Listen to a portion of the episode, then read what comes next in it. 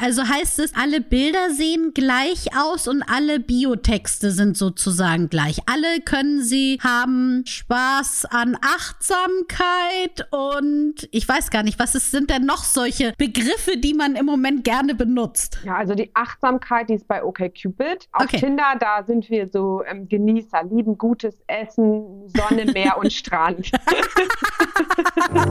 okay, gut. Schließ deine Augen, lehn dich zurück und mach dich bereit. Orions Sexpertin Birte beantwortet jetzt deine Fragen im QA und mit spannenden Gästen rund um Liebe, Lust und Leidenschaft. Und du bist natürlich mehr als willkommen.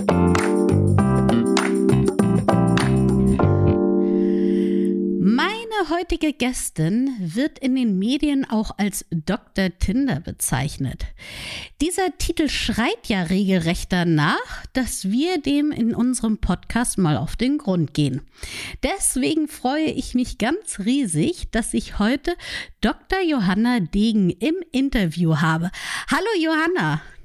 Hallo, ich freue mich auch sehr. Das ist schön. Magst du dich noch mal ein bisschen vorstellen, weil meine Vorstellung mit Dr. Tinder hört sich ja auf dem ersten Blick so ein bisschen nach, ich will jetzt nicht die Zeitung nennen, aber die mit den großen Buchstaben an. Die war es tatsächlich nicht, aber ähm, genau, ich bin Sozialpsychologin und habe auch gar nicht zu Tinder promoviert. Ich habe sowas sehr Ernstem, ein wütendes Buch geschrieben. Aber ähm, das ist sozusagen an der Uni entstanden von meinen Studierenden, die sich immer gerne mal Dating-Tipps abholen. Und tatsächlich ist das so, dass das eins der größten Projekte von mir ist. Das nennen wir aber Annäherungspraxen. Da geht es auch gar nicht nur um Tinder. Also Genau, das ist sozusagen der ernste Titel, aber wir nehmen das gerne mit Humor. An meiner Tür steht auch Johann Degen, weil ich arbeite wie ein Mann. Das finde ich auch cool.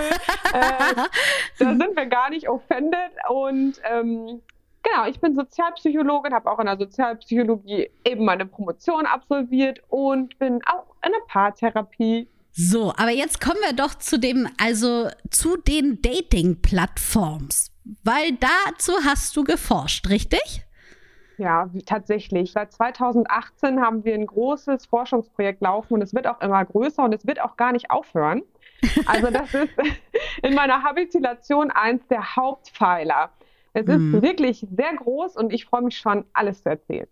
Ja, dann fangen wir doch gleich mal da mit an. Also, erste wichtige Frage: Wie bist du überhaupt dazu gekommen, darüber zu forschen? Ja, tatsächlich ist das so wie mit richtig viel Forschung. Es ging mich selber an und ich habe mich gewundert. Ich sage es meinen Studis auch oft: geht mit offenen Augen durchs Leben und wenn ihr so denkt, huch, dann ist da vielleicht was dahinter, was man erforschen könnte. Und genauso war das auch. Ich hatte ein kleines Baby und war aber Single und konnte ja auch gar nicht ausgehen, habe mir Tinder runtergeladen, habe das aufgemacht und der erste Swipe war ein Mann mit Fisch. Und da habe ich gedacht, huch. Wo, wo hatte er den Fisch? Der Fisch, er, er hatte einen nackten Oberkörper und hat den Fisch so vor sich gehalten, nach ah. oben stolze Beute. okay. Ich fand es super weird, muss ich sagen. Ich hatte damit nicht gerechnet und habe einen mhm. Screenshot gemacht und meiner Doktormutter geschickt. und das war die Geburtsstunde. Sie hat das dann noch versucht, ein paar Monate abzuwehren, aber mit immer mehr Screenshots und dem Ganzen, was da so los war, habe ich sie dann überzeugt und wir haben das ähm, Forschungsprojekt, ja, also im Kickoff gemacht. Jetzt erste Frage, was hat deine Doktormutter denn zuerst gesagt, als sie dieses Foto gesehen hat? Also hat sie dann nicht gefragt, Johanna, was willst du mir damit sagen? Nee, die, nee so funktioniert das nicht. Sie hat erstmal nichts gesagt. okay. Also sie ist nicht so reaktiv, ne? Das ist ja auch ein gutes Team dann sozusagen. Sie hat erstmal gewartet und mit der Zeit, ich habe ja quasi eine Bilderserie dann mit nach und nach geschickt und dann kam dann irgendwann sozusagen das Go, hat sie gesagt, na gut, dann jetzt mach das ordentlich. Und das haben wir dann auch gemacht. Dann hast du deine Forschungsergebnisse zuerst darauf äh, dich ein bisschen fokussiert, wie die Bilder denn in Tinder so sind? Ich meine, gut, ist natürlich auch eine Bilder-App. Also hauptsächlich funktioniert es ja als erstes über Bilder, oder? Tatsächlich waren die ersten Arbeiten mit Interviews. Also wir haben sehr viele Daten erhoben, Interviews, wir haben Verhalten beobachtet, wir haben Profiltexte analysiert und wir haben auch eine Umf also Umfragen gemacht, relativ große auch und Replikationen anderer Umfragen. Also wir haben uns erstmal ein breites Bild verschafft, was ist da sozusagen los, kognitiv. Mhm. Also wie verhalten sich Menschen und wie, wie deuten sie ihr eigenes Verhalten.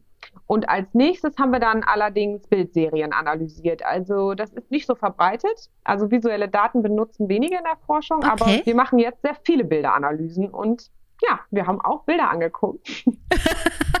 Dann möchte ich doch aber zuerst, bevor wir zu den spannenden Bildern kommen, die ihr da dort gesehen habt, wie verhalten sich denn die Menschen auf Tin äh, na, auf wir sagen mal auf allen Plattformen. Ihr habt wahrscheinlich auch mehrere an euch angeschaut, oder? Ja, wir beobachten auch fortlaufend und die Antwort ist natürlich riesig. Ich fange mal irgendwo an und du ja. hakst ein, was wo Gerne. klingelt.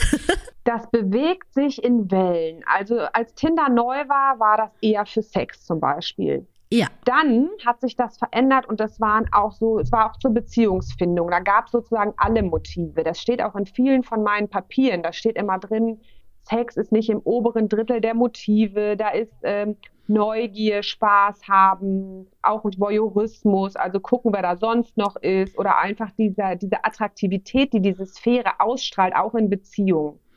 Das waren sozusagen und Entertainment, ne? Und der Unterhaltungsfaktor war da sehr hoch.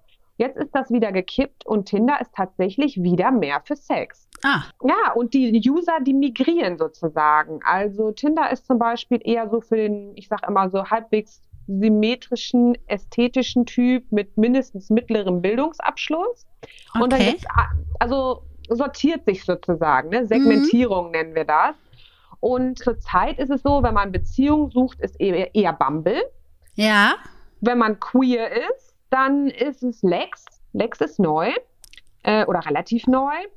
Ja, und ähm, so für, sagen wir mal, die Arbeitergesellschaft ist, ist immer noch Lavu äh, attraktiv. So, und jetzt für die Akademiker mit Niveau, wie man ja so schön in der Werbung immer wieder sieht, sind die denn überhaupt noch up-to-date oder trifft man sich dort gar nicht mehr? Die treffen sich zurzeit über Bumble oder OkCupid, ne? Ja. Und da spielt dann auch jeweils so die politische Orientierung eine Rolle. Bei OkCupid finden wir viele offene Beziehungen, Polyamorie, auch so ein bisschen äh, Wokeness, Entschuldigung, aber ja. da sind wir so ein bisschen am linken Skalenende unterwegs und sind alternativ und das ist unsere Identität. Und bei Bumble sind wir ein bisschen konservativer. Okay. Und die User wechseln dann auch immer wieder von der einen zur anderen. Also haben die wenigsten wahrscheinlich auch nur eine Plattform auf ihrem Handy, oder? Ist tatsächlich so. Das ist ein ständiges Runterladen und Löschen. Das ist so ein, ich nenne das immer Aushandlungsprozess mit der Applikation. Also im Moment sind wir in einer Ära, sage ich mal, die nennen wir die Tinder-Erschöpfung. Also wir sind mitten in der Tinder-Erschöpfung. Das kennst du bestimmt auch so aus dem öffentlichen Narrativ. Wir finden jetzt Tinder alle scheiße. Ja. Also das ist so, das Narrativ ist das, wir haben es ausgetindert. Ne? Es hat sich ausgetindert. Das zeigt sich auch so in der Abwertung der Applikation und der Abwertung der anderen. Also man unterstellt dann, alle haben da keine ordentlichen Absichten. Jeder mhm. ist da also man sagt da so richtig auch abwertende Dinge, ne? Die Leute da sind langweilig, die Konversation blöd. Aber natürlich sind nicht die Leute langweilig, sondern wir verhalten uns langweilig. Mhm. Ne? Genau, aber im Moment sind wir in so einem Tinder, sind wir drüber. Darf ich da mal kurz einhaken, weil du sagst, die Leute verhalten sich dort langweilig. Jetzt so wahnsinnig viel ist ja auf Tinder nicht. Also heißt es, alle Bilder sehen gleich aus und alle Biotexte sind sozusagen gleich. Alle können sie haben Spaß an Achtsamkeit und ich weiß gar nicht, was ist, sind denn noch solche Begriffe, die man im Moment gerne benutzt? Ja, also die Achtsamkeit, die ist bei OkCupid. Auf okay. Tinder, da sind wir so ähm, Genießer, lieben gutes Essen, Sonne, Meer und Strand. okay, gut. Und, keine One-Night-Stands steht oft drin. Ah ja, ähm, stimmt. Dann, ob wir Veganer sind, ob, sind wir vegan, jetzt heutzutage auch noch, ob wir geimpft sind, das ist sozusagen dann ja, das sind so die Angaben, die wir machen und dann eben vor allen Dingen äh, Hundeliebhaber, bin aktiv und gerne unterwegs. Wer nicht? Und bei den Bildern sehen wir das auch. Die werden tatsächlich immer gleichförmiger. Also 2018 waren die Bilder, da war, waren wir auch schon überrascht, als wir uns große Serien angeguckt haben. Da hatten wir noch so sieben, acht Kategorien gefunden. Und es werden aber weniger. Also die Selbstdarstellung wird sozusagen immer gleicher und die zwei größten Kategorien, die kennt auch jeder und jede. Das ist das Selfie, wo man quasi gar nichts vom Hintergrund auch sieht, oft auch noch mit einem Filter, sodass man auch kaum noch die Haut oder Mimik erkennt oder gerne mhm. überbelichtet. Nur so die Kulleraugen und die langen Wimpern oder beim Mann auch gar nicht viele Geschlechtsunterschiede. Dann nur so die coole Frisur und der Bart. Mhm. Ähm, und das andere, das ist auch ein Motiv, was jeder und jede kennt. Das ist so dieses Reisebild, wo man noch die, die Körpersilhouette erkennt vorm Brunnen in Amsterdam oder vor der Berliner Mauer oder mit einem Fahrrad im Hintergrund oder in Budapest auf der Brücke. Und das ist so sehr klassisch. Und dann eine Sache, die man auch noch macht, ist so eine Requisite benutzen. Man zeigt so, ich bin Surfer oder manchmal sieht man auch an der Haltung, ist ja, hat man sich vielleicht eher das Surfbrett geliehen Ne, mhm. Hier ist mein Surfbrett oder das ist mein Pferd. Ich spiele übrigens Golf mit dem Golfschläger über der Schulter. Genau, und die wiederholen sich. Wenn man sich Serien anguckt, und das machen die User ja auch, weil die swipen sich durch sehr viele ja. Profile, die gucken also auch Serien an, dann wird es gleichförmig. Okay, und ist Bumble denn da anders? Von der Selbstdarstellung her kaum. Okay. Also das ist mehr so Online-Dating generell, dass wir uns so eine Gleichförmigkeit angewöhnen und auch antrainieren. Das hat nämlich auch eine Funktion für die Menschen. Die machen das jetzt sozusagen nicht, weil sie denken, jetzt nehme ich mal ein ganz standardmäßiges Bild, sondern es wird belohnt. Also, weil wir schnell entscheiden. Jetzt wird es ein bisschen psychologisch. Wenn wir schnell, Sehr gerne. wenn wir schnell entscheiden, also innerhalb von Sekunden, dann entscheiden wir eher positiv über etwas, was uns nicht verwirrt. Ja. Also die Kunst, die bricht mit, bricht mit Ästhetik und dann mhm. gucken wir ganz lange auf ein Bild und sind fasziniert und fangen an, das Hässliche zu lieben oder das Asymmetrische. Das funktioniert überhaupt nicht in den Sehgewohnheiten dieser schnellen Entscheidungen. Da belohnen wir, was sich so leicht kategorisieren lässt und eher was Positives auslöst. Also Selfie, blond, einigermaßen Haut. Und dann gibt es eben so diese, in diesen schnellen Entscheidungen belohnen wir dieses Bedienen von Sehgewohnheiten. Und es ist recht verletzend, wenn man abgelehnt wird im Online-Dating und es passiert ja sehr oft. Ja. Und dann verfallen wir dieser unmittelbaren Anerkennung, äh, weil wir die unmittelbare Verletzung umgehen wollen und zeigen dann wenig von uns. Also auch diese recht unpersönlichen Profiltexte sind selbstwertdienlich. Also es ist sozusagen nicht schwachsinniges Verhalten, sondern sinnvolles Verhalten unter den Bedingungen, in denen wir es anwenden. Jetzt möchte ich aber da mal eingreifen, weil das ist ja schon fast ein generelles gesellschaftliches Problem, dass wir uns an, ich nenne es ja immer so schön, die Pampasgras-Gesellschaft gewöhnt haben. Also dieses leichte, schöne, auf Instagram sieht man es ja immer wieder, alles schön in Beige-Tönen gehalten und sowas. Und dass wir ja wenig Diversität insgesamt in Bildern haben, oder? Ja, das ist auch ein sehr ernstes Thema. Ne? Das merkt man auch direkt bei uns. Da geht die Leichtigkeit, mhm. die wird so ein bisschen schwerer, weil wir sehen viele, also auch so neoliberal-kapitalistische, metatheoretische Strukturen, die sich da im Dating niederschlagen und auch mit sehr ernsten Folgen. Und ich sage auch oft so, das Online-Dating ist wirklich eine Sphäre der halbwegs symmetrischen Menschen, denen es gut geht. Also gesund, happy, uncomplicated soll man da sein. Mhm. Und wenn wir uns so, wir machen auch sehr viele Fallanalysen. Ich habe sehr viele rührende Geschichten, wo jemand zum Beispiel sagt, ich sehe südländisch aus oder bin Südländer und ich werde total diskriminiert oder ich bin eigentlich ein bisschen übergewichtig oder eine sagt, ich bin eigentlich hässlich und das macht auch gar nichts, weil ich kann total gut mit meiner Persönlichkeit überzeugen, aber im Online-Dating habe ich keine Chance und im öffentlichen mhm. Raum treffe ich kaum jemanden. Und deswegen geht es mir richtig schlecht. Und wie kommt man da jetzt raus? Also ich kriege richtig direkt so eine Gänsehaut und denke mir, oh Gott, wie schwierig ist es denn heutzutage wirklich hauptsächlich ja online jemanden zu finden, wenn man nicht in dieses Raster passt? Ja, richtig, richtig schwierig. Und da erleben viele auch Einsamkeit. Einsamkeit ist ja etwas, das erleben wir nicht, wenn wir alleine glücklich im Wald sitzen und das mhm. genießen, sondern im sozialen Kontakt, also Ausschluss. Dann wird ja. Einsamkeit empfunden und wird auch bedrohlich. Und da gibt es eine ganze, das ist auch also einfach strukturelle Diskriminierung, eine ganze Gruppe Menschen, die sind von diesem unheimlich spaßigen Online-Dating mhm. ziemlich ausgeschlossen, weil das echt für ein ganz gewisses Segment der Gesellschaft nur spaßig funktioniert und da auch nur über eine gewisse Zeit mit diesen ständigen kleinen Dopaminausstoß, ne? Ja. sozusagen. Ähm, ja, und dann kann man seine Nische finden, zum Beispiel indem man eine Plattform wechselt. Das ist auch in der therapeutischen Praxis oft, wo ich so sage, hey, versuch doch mal eine andere Plattform, weil die sind auch spezifisch in ihrer Logik. Mhm. Und dann viele machen dann zum Beispiel, die haben Strategien.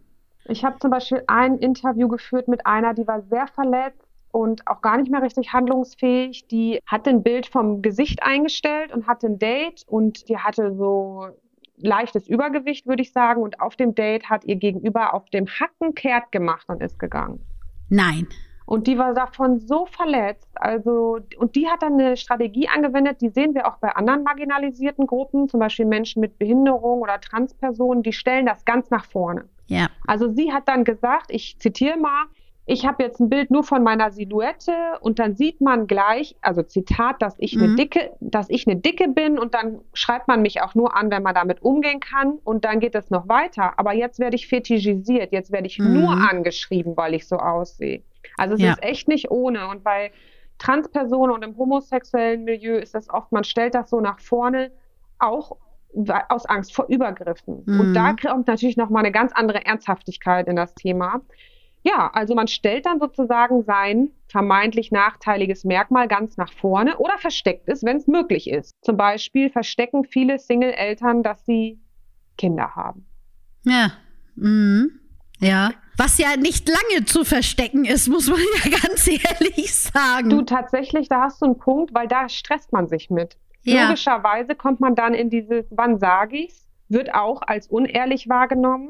Und das Mhm. ist oft kein so glücklicher Start, selbst wenn es sonst passen würde. Aber es ist so und das ist kulturell bedingt, weil wir sehen es zum Beispiel in Skandinavien nicht. Da sagt man das gerne. Also da passt sozusagen die prozentuale Anzahl von Profilbildern, wo Kinder mit drauf sind oder Profiltexte, wo darauf verwiesen wird, mit der Anzahl von Single-Eltern ungefähr überein. In Deutschland überhaupt nicht. okay. Also es ist auch kulturell gerahmt. In Deutschland werden Single-Eltern stark diskriminiert beim Dating. Jetzt, gut, du sagst eine kulturelle Frage. Also ich finde das extremst interessant, weil ich ja auch sehr, sehr lange, also es waren fünf Jahre Single-Mutter war. Und das war allerdings auch schon vor zehn Jahren. Also ich glaube, da war das noch nicht ganz so. Also da gab es noch kein Tinder. Da gab es noch die anderen Plattformen. Und Jetzt hat sich das geändert innerhalb der letzten Jahre oder ab wann hat sich das geändert und was sind so deiner Meinung nach die Ursachen? Das hat gar nicht so viel mit dem Dating zu tun, sondern generell mit der Gesellschaftsstruktur. Patchwork-Familien sind in Skandinavien als ganz normales und gängiges Familienmodell angesehen und Frauen, wie auch Männer, aber vor allen Dingen Frauen gelten nicht als gleichermaßen unattraktiv, wenn sie Mutter sind. Da gibt es Mhm. sozusagen ein kulturelles Denkangebot nach heißen Mama. Und Ja. in Deutschland sind Mütter so Kindergarten-Uschis. ich übertreibe jetzt mal. ne? Aber Ja. so das Denkangebot in Deutschland ist das, ist es schwer, eine heiße Mami zu sein. Und dann ist man auch schnell gleich zu heiß. Ja, ja, genau. Also- man darf ja auch nicht zu, äh, darf man auch nicht Konkurrenz machen irgendwelchen anderen Also verheirateten Frauen. In Deutschland hat die Mutter, finde ich jetzt, muss ich sagen, und zeigt auch die Forschung, normativ schwer. Ja, das ist richtig. Aber jetzt, um auf diesen Plattformen zu funktionieren, darf man also keine, also auf gar keinen Fall eine Single-Mutter sein, vielleicht ein Single-Vater noch eher, aber du dürftest nicht übergewichtig sein, du darfst aber sicherlich auch nicht untergewichtig sein, wahrscheinlich auch eher als übergewichtig. Natürlich darfst du keinerlei Einschränkungen haben und blond musst du auch noch sein und hellhäutig. Jetzt wissen wir ja selber, so viel bleibt da ja gar nicht mehr übrig. Nee, das ist eine ganz, nee, so viel bleibt da nicht übrig. Die anderen sind natürlich schon auch damit dabei, ne? Aber die, die haben dann oft Schwierigkeiten in den Aushandlungsprozessen. Also es gibt zum Beispiel eine männliche Strategie im heterosexuellen Setting, das ist erstmal alles auf Ja wischen, Ah, weil es auch ein Männerüberhang ist. Und dann die Profile angucken, die matchen, Ja. weil Frauen härter selektieren und es auch mehr Männer auf Online-Dating-Plattformen gibt. Und da sehen wir dann zum Beispiel, dass sich Männer aber auch viele, oder nach einer Weile zumindest, so Gedanken machen. Die reflektieren das und sagen dann, oh, ich swipe dann erstmal alle auf Ja, weil das ist für mich effektiv, aber mir tut's dann auch manchmal richtig leid, die Frauen zu entmatchen, die nicht in meinen Typus passen, weil ich Ja. kann mir ja schon vorstellen, das passiert denen ziemlich oft. Und tatsächlich passiert sowas oft, aber auch, also für alle, ist das halt so, dass uns die Praxen, die wir da erleben, verletzen. Also die, die Menge an Matches, die wir selber generieren, überfordert uns. Mhm können wir nicht bedienen. Uns stresst das, dass der Algorithmus belohnt, wenn wir viel online sind, dann kriegt man bessere Angebote. Mhm. Es stresst uns, dass wenn wir nicht schnell antworten, entmatcht wird. Also man hat immer dieses, gleich ist er weg oder gleich ist sie weg, dieses Gefühl mhm. und ist deswegen oft mehr online, als man eigentlich geplant hat oder gibt mehr Geld aus, als man geplant hatte. Und das parallele Dating. Und alle diese Sachen stressen uns. Die wären aber abstellbar das müssen wir alles nicht machen. Wir müssen nicht so viele Matches sammeln. Wir können auch eins sammeln und dann erstmal Hallo schreiben. Wir müssen ja. auch nicht parallel daten. Wir könnten auch sagen, ich date immer nur einen oder eine und dann gucke ich mal, ob es was wird. Wir müssen auch nicht ghosten. Wir können auch schreiben, du, ich habe mich gerade in wen anders verknallt. Ich mache mich mal vom Acker, weil dann würde die verlassene Person auch nicht so viel reininterpretieren müssen. Mhm. Weil wenn wir kein Feedback kriegen, dann bestätigen wir uns unsere eigenen negativen Narrative. Ja. Und das hat oft, ist echt hart für den Selbstwert. Also da ist total viel Spielraum für mehr Happiness. Okay, das sind ja wirklich Dinge, die man ja auch relativ einfach machen kann, ohne dass man ausgeschlossen wird aus der Gruppe. Weil das wäre ja die andere Möglichkeit zu sagen, ja, dann machst du eben kein Tinder mehr. Aber dann haben wahrscheinlich, ich hätte es auch, die Menschen Angst und sagen, ja, aber dann darf ich da ja gar nicht mehr mitspielen. Wo ich ja sowieso schon nicht mehr richtig mitspielen durfte, aber dann bin ich ja gar nicht mehr, also noch nicht mal auf dem Schulhof mit dabei. Es ist tatsächlich so, das hat so einen ganzen, strahlt auch viel Reiz aus. Ne? Das wirkt wie so eine sehr spannende so Möglichkeiten-Hintergrund. Was könnte ich da alles erleben? Was für außergewöhnlichen Sex hätte ich haben können? Welches Date ist mir durch mhm. die Lappen gegangen? Und sogar während wir gerade auf einem tollen Date sind, denken wir dann oft, ah, vielleicht gibt es noch was Besseres. Mhm. Also das ist schon so. Und wenn man sich da rausnimmt, was ja auch öfters mal passiert, also viele sagen, ich habe das dann gelöscht, und dann kommen richtig suchtähnliche Beschreibungen. Einer hat sogar gesagt, er hat dann so einen Tick gekriegt. Er wurde ganz rappelig, abends vorm Fernsehen hat der Finger geknibbelt und man will sich das dann immer wieder runterladen.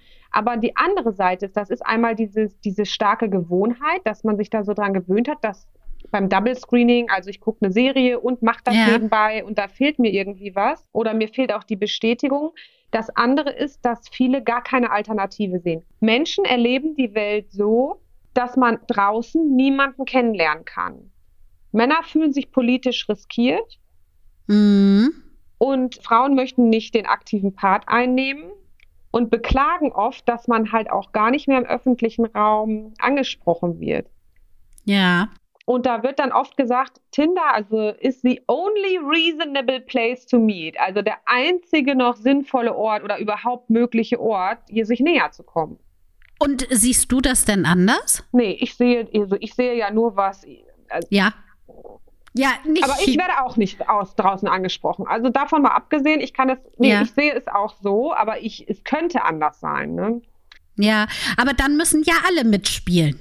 Und das ist auch so. Also fast alle machen Online-Dating, die Single sind, mhm. suchen und auch übrigens in Beziehungen wird es viel benutzt, um Bedürfnisse zu befriedigen. Also die Niedrigschwelligkeit des Online-Datings und überhaupt das Online-Dating geht ja nicht nur Online-Data an, mhm. weil es ändert unsere Art, Beziehungen zu führen, es ändert unsere Dating-Praxis und es wird auch in Beziehungen reingeholt.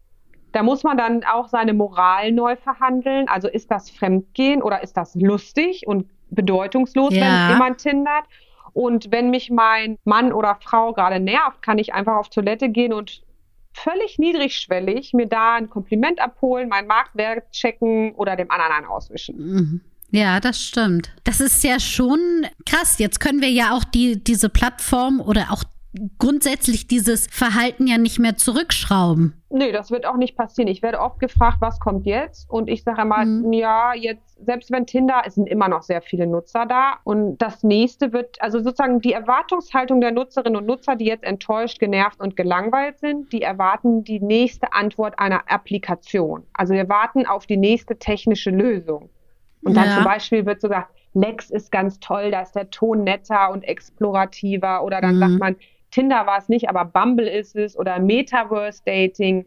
Aber sozusagen eine Rückbesinnung, komm, wir gehen jetzt wieder auf den Marktplatz, die sehe ich überhaupt nicht, nee. Wenn wir jetzt aber mal so auf die Jugendlichen zurückschauen, dann kenne ich viele, ich sag jetzt mal 15 bis 20-Jährige, die sich auch immer noch im normalen Raum kennenlernen. Beim Sport, in der Schule und sowas. Ist dort auch schon Tinder so ein Name?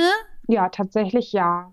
Also es ist aber natürlich so, je jünger wir sind, desto flexibler sind auch noch die öffentlichen Räume. Wir sind ja in der Klasse zusammen mit Leuten, das suchen wir uns auch gar nicht aus. Je älter mhm. wir werden, desto eher haben wir dann den einen netten Arbeitskollegen, mhm. aber sonst nicht mehr so viel Kontakt. Wir wissen ja auch, es nimmt, Einsamkeit nimmt tierisch zu und gerade bei Männern mittleren Alters, die sich dann in der ersten Ehe vielleicht nicht so gekümmert haben um die sozialen Kontakte, die fallen in sehr einsame Löcher. Und da möchte ich kurz sagen, also Einsamkeit ist sehr ernst zu nehmen. Also das ist genauso tödlich wie 20 Zigaretten am Tag rauchen vom Schnitt her. Mhm.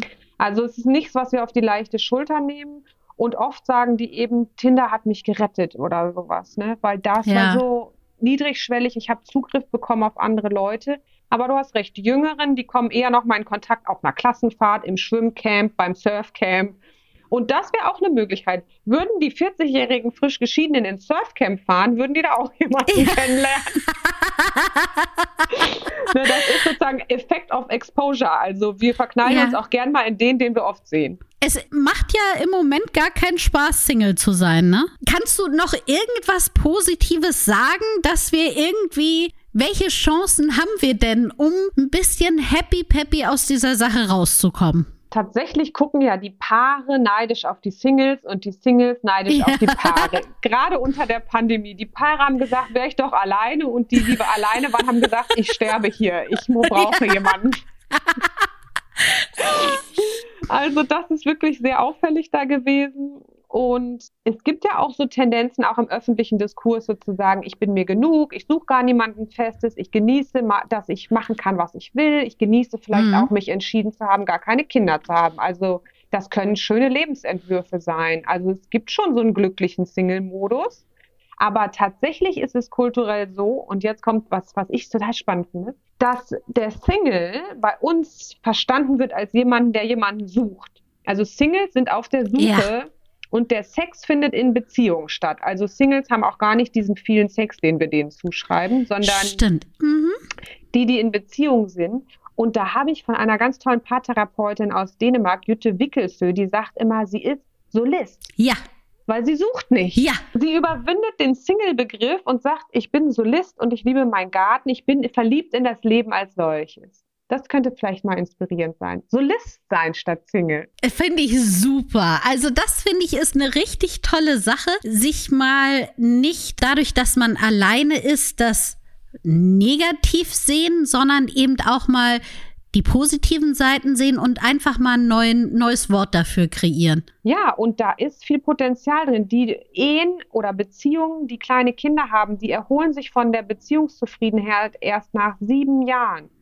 Singlelos, also Single sein kinderlos, das kann auch ein großes Glück auch für Beziehungen sein oder Living apart together ist auch, da hält sich auch die Verliebtheit länger und die sexuelle Aktivität zum Beispiel. Das kann man schon als einen schönen Lebensentwurf auch einfach selbstbewusst leben. Und beim Online-Dating, wenn wir jetzt sagen, nö, ich suche aber, ich möchte aber Sex haben und vielleicht auch eine Beziehung, hatte ich ja schon diese paar Prinzipien angesprochen, wie man mhm sozusagen Excitement, also ich nenne das immer Reenacting Excitement, also die Spannungskurve wieder in Gang kriegt. Ja. Und das ist eigentlich recht einfach, indem man investiert. Weil die Spannung geht uns verloren, weil wir massenhaft aneinander rein, mhm. wenig und wenig in die Dates investieren. Wir investieren wenig emotional, wenig Geld, wenig Vorbereitung und wir riskieren nicht mal auf ein anderes Date zu verzichten. Und mhm. dann in dieser Masse wird es bedeutungslos. Das ist ja logisch irgendwie, wenn man es so aufzeichnet. Ja, nicht nur bedeutungslos, sondern auch krank. Ich versuche ja immer, weil ich ja so ein Essensmensch bin. es ist so, ich versuche immer irgendwie einen Zusammenhang zu Essen in solchen Phasen zu finden. Und wenn ich mir jetzt vorstelle, eben, ich würde einfach irgendwas wahllos den ganzen Tag zu mir führen, ohne innezuhalten und zu gucken, möchte ich das jetzt gerade und möchte ich es jetzt zu diesem Zeitpunkt überhaupt? Oder habe ich im Moment vielleicht gar keinen Hunger, Appetit oder ähnliches? Dann macht mich dieses Verhalten natürlich auch irgendwann krank, weil mein Körper ja einfach irgendwas zugeführt bekommt, was ihn aber ja gar nicht vielleicht in dem Moment glücklich macht oder was er auch gar nicht braucht, was ihn nicht nährt. Wenn ich aber sage, ich nehme mich kurz zurück und überlege mir, möchte ich jetzt das nehmen und gebe mir auch Mühe bei der Zubereitung meines Essens oder bei der Auswahl meines Essens, dann wird das ja ein viel schöneres Erlebnis, was ja auch meinem Körper gut tut und meiner Seele natürlich auch. Kann man das so vergleichen?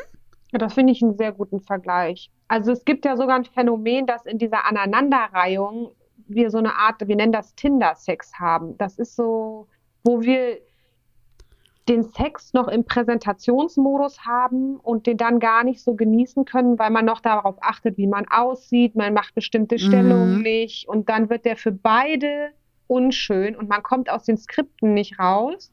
Und das ist ja das Gegenteil von Genuss, ne, würde ich sagen. Ja. Ja, und das kann man aber sich zurückerobern. Man kann sagen, ich habe erst in zwei Wochen Zeit, komm, wir fahren zusammen nach Sylt. Dann hat ja. man schon, wer, dann muss der andere erstmal sagen, ja, ich fahre für dich nach Sylt. Ich, ich bin bereit, Zeit zu investieren und darauf zu warten. Man kann sagen, komm, lass uns riskieren, wir daten nicht parallel, wir schreiben nicht mit anderen. Ja. Oder komm, wir fahren zusammen direkt in ein Hotel, wir nehmen uns vielleicht zwei Zimmer, damit sich keiner gezwungen fühlt und dann halten wir ein ganzes Wochenende aus. Why not? Ja. Und das Hammer. ist spannend. Das finde ich total spannend.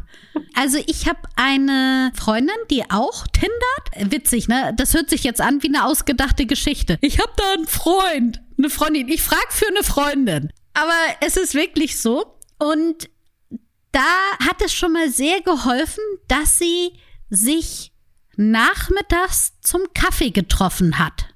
Ja. Also recht unverfänglich eben nicht sagen, ja, wir treffen uns zum Abendessen oder eigentlich ganz ohne Essen, wir treffen uns gleich zum Sex, sondern einfach mal sagen, man trifft sich am Wochenende nachmittags zum Kaffee trinken. So.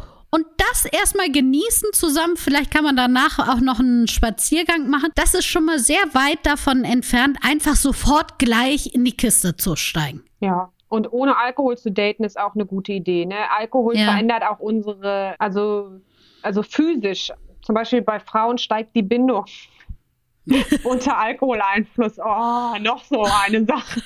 Die armen Schweine.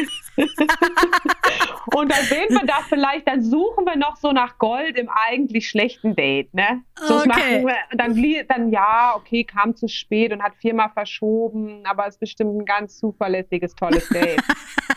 Nein. Aber ist das nicht sowieso so ein grundsätzliches, ohne die Klischeekeule rausholen zu wollen, aber so ein Frauending? Ein Typding. Es gibt das auch auf männlicher Seite. Ne? Es gibt okay. so ein bestimmter Typ, also der hier, der Hemschemeyer macht das doch immer mit seinen Plus- und Minuspolen so schön im öffentlichen Diskurs. Es gibt sozusagen immer einen, der buttert mehr rein und einen, der achtet mehr auf sich. Mhm. Und da ist sozusagen der eine immer dabei, so hinterher sozusagen zu laufen tendenziell und das gibt es in allen Ausprägungen und der andere ist mehr so bei sich. Und okay. das bedingt sich gegenseitig. Ne? Mhm. Das kennen wir auch selber. Wenn uns jemand dann zu sehr hinterher rennt, ist er nicht mehr attraktiv ja. und desto mehr ziehen wir uns zurück und andersrum. Ne? Das schwingt mhm. so. Und da ist es eine gute Idee, dass man darauf achtet, dass man auch so zusammenpasst und nicht das andere kompensiert. Also wirklich auf Passungsgrad achten. Mhm wir haben ja Zugriff auf so viele und da kann man auch mal überlegen, was suche ich hier eigentlich, wie geht es mir eigentlich gerade in dieser Dynamik und nein, die ändert sich nicht alsbald, sondern das sind dann die Dynamiken, die sich in der Beziehung manifestieren, nicht in der nächsten, das ist wieder neu.